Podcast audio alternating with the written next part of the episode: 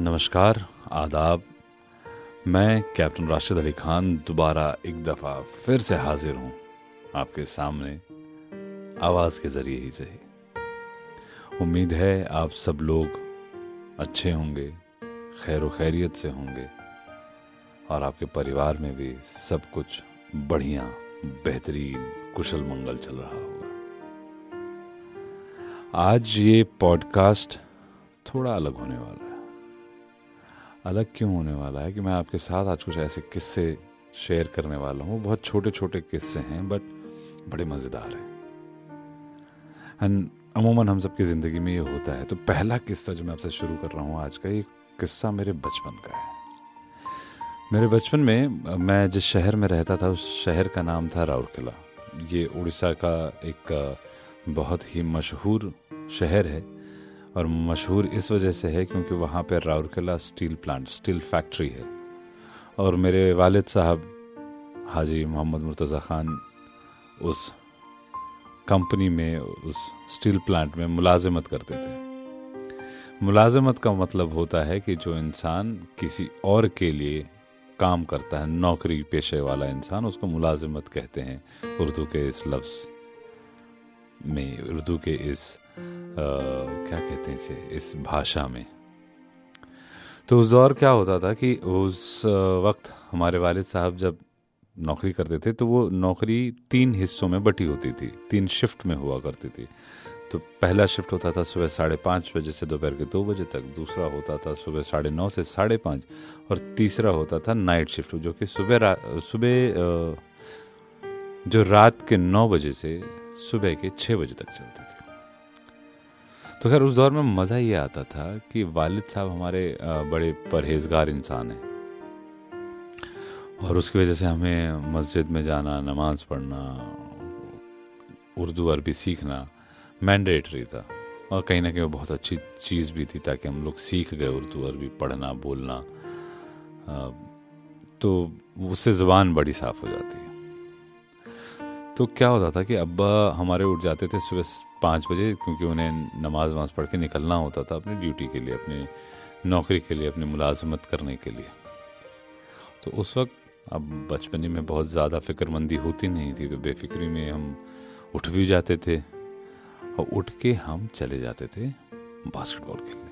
वो शौक़ था मेरा, वो वो एक बहुत बहुत दिली जो कहते हैं ना, तमन्ना थी कि बास्केटबॉल खेलना है या बॉक्सिंग करना है। ये दो स्पोर्ट्स मेरे बहुत फेवरेट थे मैं बहुत दिल लगा के खेला है मैंने अपने बचपने में इसे।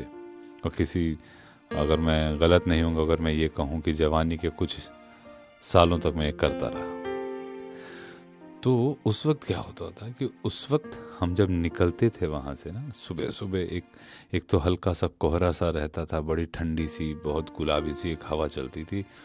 और उस वक्त ये होता था कि आप, आपके पास अभी जैसे इस दौर में बहुत सारी चीज़ें फैंसी आ गई हैं कि you have to have a backpack you keep a lot of things in the bag आप उसमें जूते भी रखे हैं, आपने बी सी डबल ए भी रखा हुआ है, आपने एक आध दो बनाना भी रखे हुए हैं, आपने एक आध एप्पल रखा हुआ है कि भाई कहीं भूख लग जाए तो खा लें, या इतनी मेहनत के बाद लगे उस टाइम ये ऐसा कुछ नहीं होता था। घर से सुबह बढ़िया चाय और रोटी खा के निकलते थे। वो इंस्टेंट एनर्जी देता है क्योंकि उसमें शुगर होता है। तो बहुत, आप एक हाई ऑन एनर्जी में सुबह सुबह उठते हैं और हम दौड़ते हुए चार किलोमीटर की रनिंग लगा के हम स्टेडियम तक पहुँचते थे। स्टेडियम पहुँचने के बाद फिर प्रैक्टिस के दौरान भी पहले आपको रनिंग करनी पड़ती थी स्ट्रेचिंग करनी पड़ती थी एक्सरसाइज करना पड़ता था। तब जाके आपको कहीं बॉल पकड़ने का मौका मिलता था। आप ड्रिबल करते थे या फिर शूट कर लिया या बॉल के साथ कुछ ड्रिल्स कर लिए। इन सब में सबसे इंपॉर्टेंट चीज़ जो मैंने नहीं बताई। वो सबसे इंपॉर्टेंट चीज़ ये होती थी कि जब आप जब हम अपने घर से निकल के स्टेडियम तक पहुँचते थे तो आ, उस उस रास्ते में ना बहुत सारे ऐसे घर आते थे। हमें वहाँ पे अक्सर लोग सरकारी घरों में रहते हैं। गवर्नमेंट क्वार्टर्स बोलते हैं हम उसको वहाँ पे। तो किसी के यहाँ अमरूद लगे हुए हैं, किसी के आम लगे हुए हैं, किसी के यहाँ इमली है, किसी के यहाँ शहतूत। शहतूत आई डोंट नो बहुत ज़्यादा लोग जानते हैं नहीं इंग्लिश में उसे क्या कहते हैं, वो आप गूगल करिए तो आपको पता चलेगा कि शहतूत क्या होता है। तो हम, जब रास्ते से निकलते थे ना तो उस रास्ते में जब ये लज्जतदार फल आपको दिख जाए, और ये भी दिख जाए कि भाई उसकी कोई निगरानी नहीं कर रहा है। तो आप चोरी छुपे उनकी दीवारों पे चढ़ के वो अमरूद तोड़ लेना, या इमली तोड़ लेना, या आम तोड़ लेना, या पपाया तोड़ लेना। वो बहुत बहुत हसीन वक्त होता है। वो बचपना होता है। और ये करते करते आप यकीन मानो कई दफे हम पिटे भी हैं। कभी पकड़े गए, कभी पकड़वाए गए, कभी पीटे गए, कभी पिटवाए गए। पिटवाए गए का मतलब ये था कि उस साहब ने तो उस वक्त हमें एक आध थप्पड़ मार के छोड़ दिया। हमें भी कहा, चलो सुबह सुबह थप्पड़ खाई है, एनर्जी आ गई, चले जाके बास्केटबॉल खेलते हुए बॉक्सिंग खेलते हुए, वो अग्रेशन निकाल लेंगे। लेकिन सबसे बड़ी दिक्कत ये होती थी कि आप जब तक वापस घर पहुँचते थे प्रैक्टिस करके, तब तक आपके घर में, आपके घर वालों को पता चल जाता था कि भैया, इन साहब ने सुबह सुबह कांड किया है। और भाई साहब, यकीन मानो ऐसी सुताई होती थी ना ओहो हो हो कि मतलब कहा नहीं जा सकता कि कैसी सुताई होती थी। थप्पड़, बेलन, चप्पल, झाड़ू, जो मिले, उस, उससे नाश्ता मिलता था। आई एम श्योर ये आपके भी ज़िंदगी में ज़रूर हुआ होगा। अगर नहीं हुआ ना दोस्त तो बचपना साला बेकार था तुम्हारा। तो ये तो एक किस्सा हुआ जो हमने बताया बचपन का। अब दूसरा किस्सा बताता हूँ। हम पढ़ाई में थे बहुत ही ज़्यादा ख़राब। मतलब हमारी अंग, अंग्रेज़ी की जो टीचर थी अगर मैं गलत नहीं हूँ तो आकृति मैम। आकृति मैम तो मतलब एक आँख नहीं पसंद करती थी। वो कहती भी थी कि पूरे स्कूल में सबसे ज़्यादा जो बेशरम बच्चा होगा ना पढ़ने लिखने के लिहाज से वो तुम होगे। और हम थे भी। हमें हिंदी विंदी हो जाती थी, मैथ्स थोड़ा बहुत हो जाता था। साइंस फिर भी पार लगा लेते थे, नहीं ऐसे वैसे करके। अंग्रेज़ी में तो भाई जो कहते हैं ना शॉर्ट हैंड वो हैंड ही नहीं था। शॉर्ट तो छोड़ दीजिए। तो क्या हुआ कि एग्ज़ाम आने लगे थे और मैम का बहुत मैम की बहुत सख्त निगाह रहती थी हम पे कि और उनकी सख्त निगाह की वजह ये थी कि ये बच्चे पास हो जाएँ, अपनी ज़िंदगी में कुछ कर लें। और उसी वजह से कई दफ़े वो लोग बहुत ऐसी कड़वी बातें करते थे, जिससे शायद हमें बुरा लग जाए और हमारी थोड़ी सी जो कहते हैं ना, कोशिश पढ़ने लिखने की तरफ़, अंग्रेज़ी की तरफ़ थोड़ी बढ़ जाए, बट हुआ नहीं। नाकामयाब रही वो। लेकिन बहुत प्राउड होने वाली बात है नहीं, क्योंकि वो नाकामयाबी मेरी रही। खैर, जब आने लगा तो मैम को समझ में आ गया कि भाई इस लड़के से तो होगा नहीं तो मैम ने बुलाया, बिठाया और कहा कि बेटा देखो ऐसा है कि तुम कम से कम अगले दस दिन मेरे पास आ जाओ पढ़ने के लिए, मैं पढ़ा दूँगी, कम से कम पास तो हो जाओ, नहीं तो तुम्हारा साल खराब हो जाएगा। अब क्या हुआ कि मैम ने वो बता दी मुझे बात कि आके पढ़ लो, अब वो भी हुआ कि हाँ चलो यार, मैम की इतनी इज़्ज़त तो रखते हैं, या मैम की बातों का इतना तो एहतराम रखते हैं कि जाके पढ़ लें। भाई साहब, मैं, हम तीन चार दोस्त थे जो सारे बेकार थे अंग्रेज़ी में, सब जाने लगे, जाके पढ़ने लगे, अंग्रेज़ी का एग्ज़ाम आया, हमने एग्ज़ाम दे दिया एग्ज़ाम ख़त्म होती मैडम आई, पूछी कि अच्छा बताओ, इसका क्या जवाब दिया? तो भाई, अगर जवाब ए था तो हमने डी बताया, डी था तो ए बताया तो ऐसे कर मैम ने कहा, बेटा, तुम लोगों का तो कुछ भी नहीं हो सकता अल्लाह मालिक है। और भाई, हम शिद्दत से नमाजें पढ़ने लगे कि भाई, अल्लाह पास करा दे, अल्लाह पास करा दे साल ना बिगड़ जाए। उस दौरान बेस्ट चीज़ ये हुई कि रिज़ल्ट अनाउंस हुआ। रिज़ल्ट जब अनाउंस हुआ तो अमूमन दो चार हमारे ऐसे लोग थे, वो फ़र्स्ट ही आते थे बेचारे। उनको कोई काम धाम नहीं था लाइफ में, उनको फ़र्स्ट आना था, वो आते थे। तो हम उसमें हमारा एक दोस्त था, सरवर आज़म। उसका घर का नाम है टिंकू। बहुत जहीन लड़का, बहुत जहीन दोस्त है हमारा। उस भाई साहब के रैंक आई सेकंड अब हम लोग उस डर के मारे उनसे बात नहीं कर पाए कि भाई जब इसके अगर ये सेकंड आया तो अपन तो गिनती में ही नहीं है। अब डर डर के, अब तब तक इंटरनेट उतना ज़्यादा फ़ेमस नहीं हुआ था या उतने ज़्यादा मुहैया नहीं थे हम लोगों के पास कि हम जाके फटाक से इंटरनेट पे चेक कर लें हाँ भाई हम पास हुए या फेल हुए तो गलती से हमारे भाई ने क्या करा? उनके बहुत सारे ऐसे दोस्त थे जो पढ़ने लिखने वालों में से थे, हमारे बड़े भाई इंजीनियर हैं। तो वो पढ़ाई लिखाई की दोस्ती यारी के चक्कर में उनके एक किसी दोस्त के घर पे कंप्यूटर था और जहाँ इंटरनेट लगी हुई थी, वो भी एमटीएनएल के उस दौरान। और एमटीएनएल का नेटवर्क बहुत बेहतरीन आता था उस दौर में। भाई साहब गए, उन्होंने रिज़ल्ट चेक किया और या तो उनकी नज़रें खराब थी, या तो उनका दिन खराब था, या मेरी किस्मत बहुत ज़्यादा अच्छी थी। भाई साहब, उन्होंने कहीं से देख लिया कि हम आ गए फ़र्स्ट अब भाई, अब जिस इंसान ने मुझे पढ़ाया था तो उसे मालूम ही थे मैं कितना काबिल हूँ। लेकिन अब वो एक बड़े भाई भी हैं और कहीं ना कहीं उस्ताद भी थे। तो बड़ी छाती चौड़ी करते हुए घर में घुसेगा कह रहे, राशिद तो फ़र्स्ट क्लास पास हुआ है। अब हमारे अब्बा साहब को यकीन ही नहीं हुआ। अब्बा ने फिर बड़े भाई से पूछा कि पक्का है? तो कहता हाँ हाँ भाई, मैं रिज़ल्ट देख के आ रहा हूँ। अब वो हमसे इतने मुतासर हुए, इतने ज़्यादा खुश हो गए तो उन्होंने कहा कि चलो आप तो मिठाइयाँ बटेंगी। अब्बा हमारे, हमें लेके, अब्बा हमारे हमारे अब्बा साहब के पास उस वक्त लूना हुआ करता था। लूना बिठा के मिठाई की दुकान पे ले गए, ये दस किलो की मिठाई ले गए वो भी हमारी पसंद की। अब वो मिठाई लेके आए, वो मोहल्ले में बांटे जा रहे हैं, हम खुद भी खा रहे हैं, और हमारे किसी दोस्त को यकीन ही नहीं हो रहा कि भाई ये लड़का फ़र्स्ट आ सकता है। हमारी टीचर तो मतलब वो वो अलग दुनिया में थी कि ये तो अजूबा ही हो गया। और हमें भी पता था कि यार ये तो अजूबा ही है कि हम फ़र्स्ट आ जाएँ। मतलब हमें अपने बारे में तो खैर मालूम ही था। तो ऐसा रहा कि हम फ़र्स्ट आ गए। ये सिलसिला बड़ा एकदम खुशनुमा था। घर में सब खुश। अरे यार, ये जाहिल फ़र्स्ट आ गया। चलो कुछ तो कुछ कर ही लेगा लाइफ में। ये करते करते एक महीने बीत गए। अभी भी घर में खुशनुमा माहौल है। मिठाइयाँ बढ़ रही है। मतलब ऐसा होता था कि उस वक्त मैं कुछ भी फरमाइश करता हूँ तो तुरंत पूरी की जाती थी क्योंकि सबको ये लग रहा था कि इस लड़के ने पढ़ने की शायद शिद्दत जाग गई है। ये लड़का पढ़ेगा, मेहनत करेगा अच्छा अच्छी पढ़ाई करेगा। और उस चक्कर में हमारी खातिरदारी होती रही। अब वो दिन आया जिस दिन हमें जाके स्कूल से मार्कशीट लानी थी। दसवीं का था, उसके बाद ग्यारहवीं में एडमिशन है तो मार्कशीट टी सी बहुत सारी चीज़ें लानी थी। तो हम चले गए तो जाते वक्त उन्होंने अब्बा से कहा कि, अब्बा, मैं साइकिल ले जाएँ और लूना ले जाएँ? तो अब्बा ने कहा हाँ हाँ बेशक ले जाओ। और ऊपर से सौ रुपये भी मिले कि जाते वक्त पेट्रोल भरवा लेना, कहीं ख़त्म ना हो जाए रास्ते में कि हम दो चार दिन से चला रहे थे।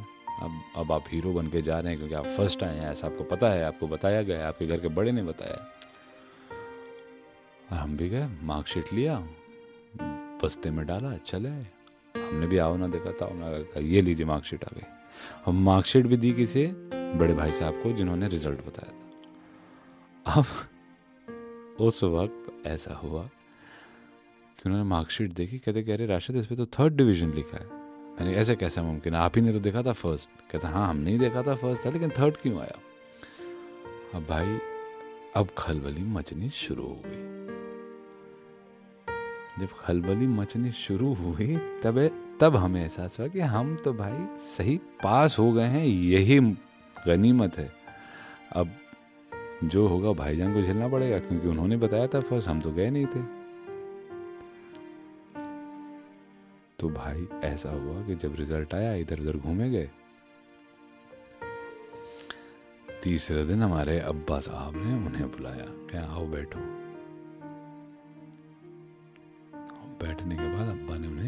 सलीके से सूता। सूतने का मतलब हम श्योर आप जानते होंगे। और इतना सूता कि भाई साहब, हमारे जो बड़े पढ़ाकू थे, उन्हें शर्मिंदगी बहुत ज़्यादा महसूस हुई।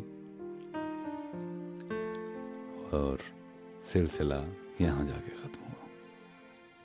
तब तक हम बास्केटबॉल ठीक ठाक खेलने लग गए थे। हमारा ट्रांसफ़र हो गया था कटक में। हमें नौकरी मिल गई थी उस दौरान तक। तो ये सारी चीज़ें भी हमारे साथ हुई हैं। और ये सारी चीज़ें जब हो रही थी, तब उस वक्त एक शेर लिखा था मैंने बहुत पुराना। और पता नहीं क्यों, मुझे बहुत ज़्यादा पसंद है क्योंकि कहीं ना कहीं वो उस वक्त के हालात को बताता है, बयान करता है। और वो शेर ये था कि जिसको खुश रहने का सामान मयसर सब हो, जिसको खुश रहने का सामान मयसर सब हो, उसको खुश रहना भी आए, ये ज़रूरी तो नहीं। क्योंकि हमारे पास उस वक्त सारे सामान, सारे चीज़ें मेरे फेवर में थी, मैं खुश था। लेकिन जो अंत हुआ, वो ज़रूरी तो नहीं मेरे फेवर में हो, बट मैं फिर भी खुश था।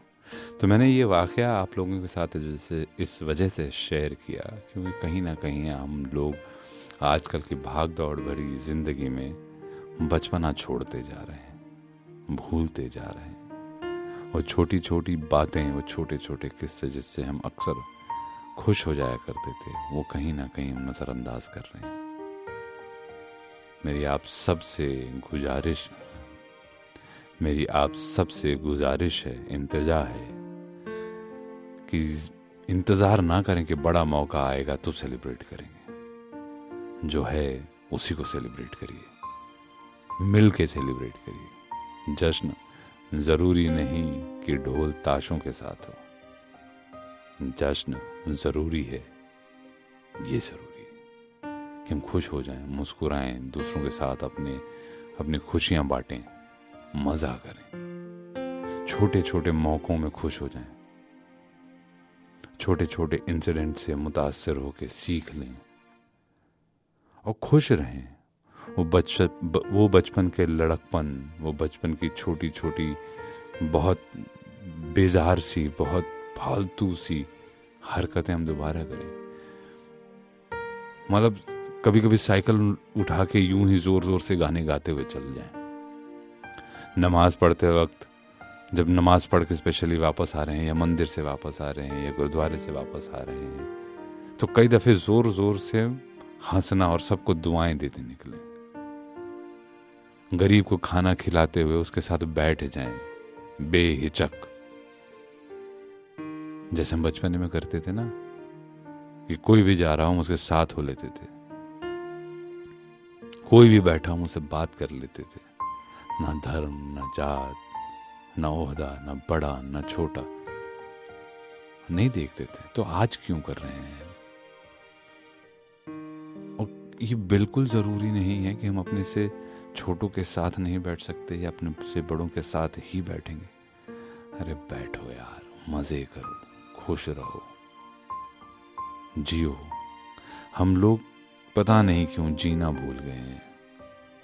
हम दुनियावी भाग दौड़ में इतने ज़्यादा मशरूफ़ हो गए हैं कि हम वो भूल गए हैं कि भाई हम जब पहले राशन लाने जाया करते थे तो दस रुपये चुरा के जेब में रखते थे और सामानों में दस रुपये की गिनती गिनवा देते थे। माँ बाप को पता होता था कि हम क्या करते थे। लेकिन वो दस रुपये की जो खुशी होती थी, आज वो स्विगी ने छीन ली है। मैं स्विगी के अगेंस्ट नहीं हूँ, बट मैं ये चाहता हूँ कि हम वो लड़कपन क्यों छोड़ रहे हैं? वो जायके ज़िंदगी के क्यों खोते जा रहे हैं? मुझे नहीं लगता कि खोना चाहिए, मैं नहीं करता। मेरी आप सबसे तहे दिल से इंतज़ार है रिक्वेस्ट है। भाई वापस आते हैं यार। वो पुराने दिनों में वापस आते हैं। कि किसी आंटी के घर से निकले तो नमस्ते आंटी, कहते हुए वहाँ से आगे बढ़ जाए। कोई बुज़ुर्ग दिखते जाए, दिख जाए तो सलाम करते निकलते जाएँ। कभी गुरुद्वारे के बगल से गुजर रहे हो, ना चाहते हुए भी मशरूफियत के दौरान भी दस मिनट के लिए गुरुद्वारे चले जाएँ। माथा टिकाएँ, आते हुए काढ़ा प्रसाद लेके खा लें। और आते हुए मज़े से वो जो घी हाथ में लगती थी, अपने जिस्म से पोछ लें। हाथों में पोछ लें। उसकी महक रह जाती है। वो तासीर हम में रह जाती है। मेरे ख्याल में मेरी मैंने जैसे पहले भी अभी कहा कि मेरी गुजारिश है कि हम ये सारी छोटी छोटी चीज़ें करना शुरू करें। कभी किसी के घर बिन बुलाए चले जाएँ। कभी मदद के लिहाज से, कभी पूछने के लिहाज से, कभी हक जताने के बाद लिहाज से कि भाई मैं हूँ। वक्त बे वक्त जब ज़रूरत पड़े तो मुझे फ़ोन कर लेना, मैं यहीं बगल में रहता हूँ। या नहीं भी हूँ तो मैं आने की या पहुँचने की पूरी कोशिश करूँगा। वो यकीन दिलाना एक दूसरे को कि यार हम हैं ना एक दूसरे के लिए।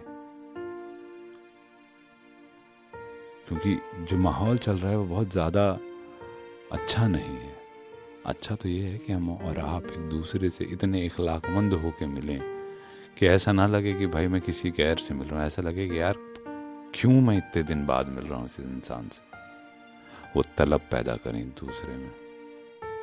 कोशिश करते हैं, बाकी वो हमारे इंटेंशंस देख रहा है। वो ऐसी जहनीत हमारे जहन में डाल देगा कि हम रेगुलर हो जाएँगे इन चीज़ों में। गली क्रिकेट खेलते हैं यार।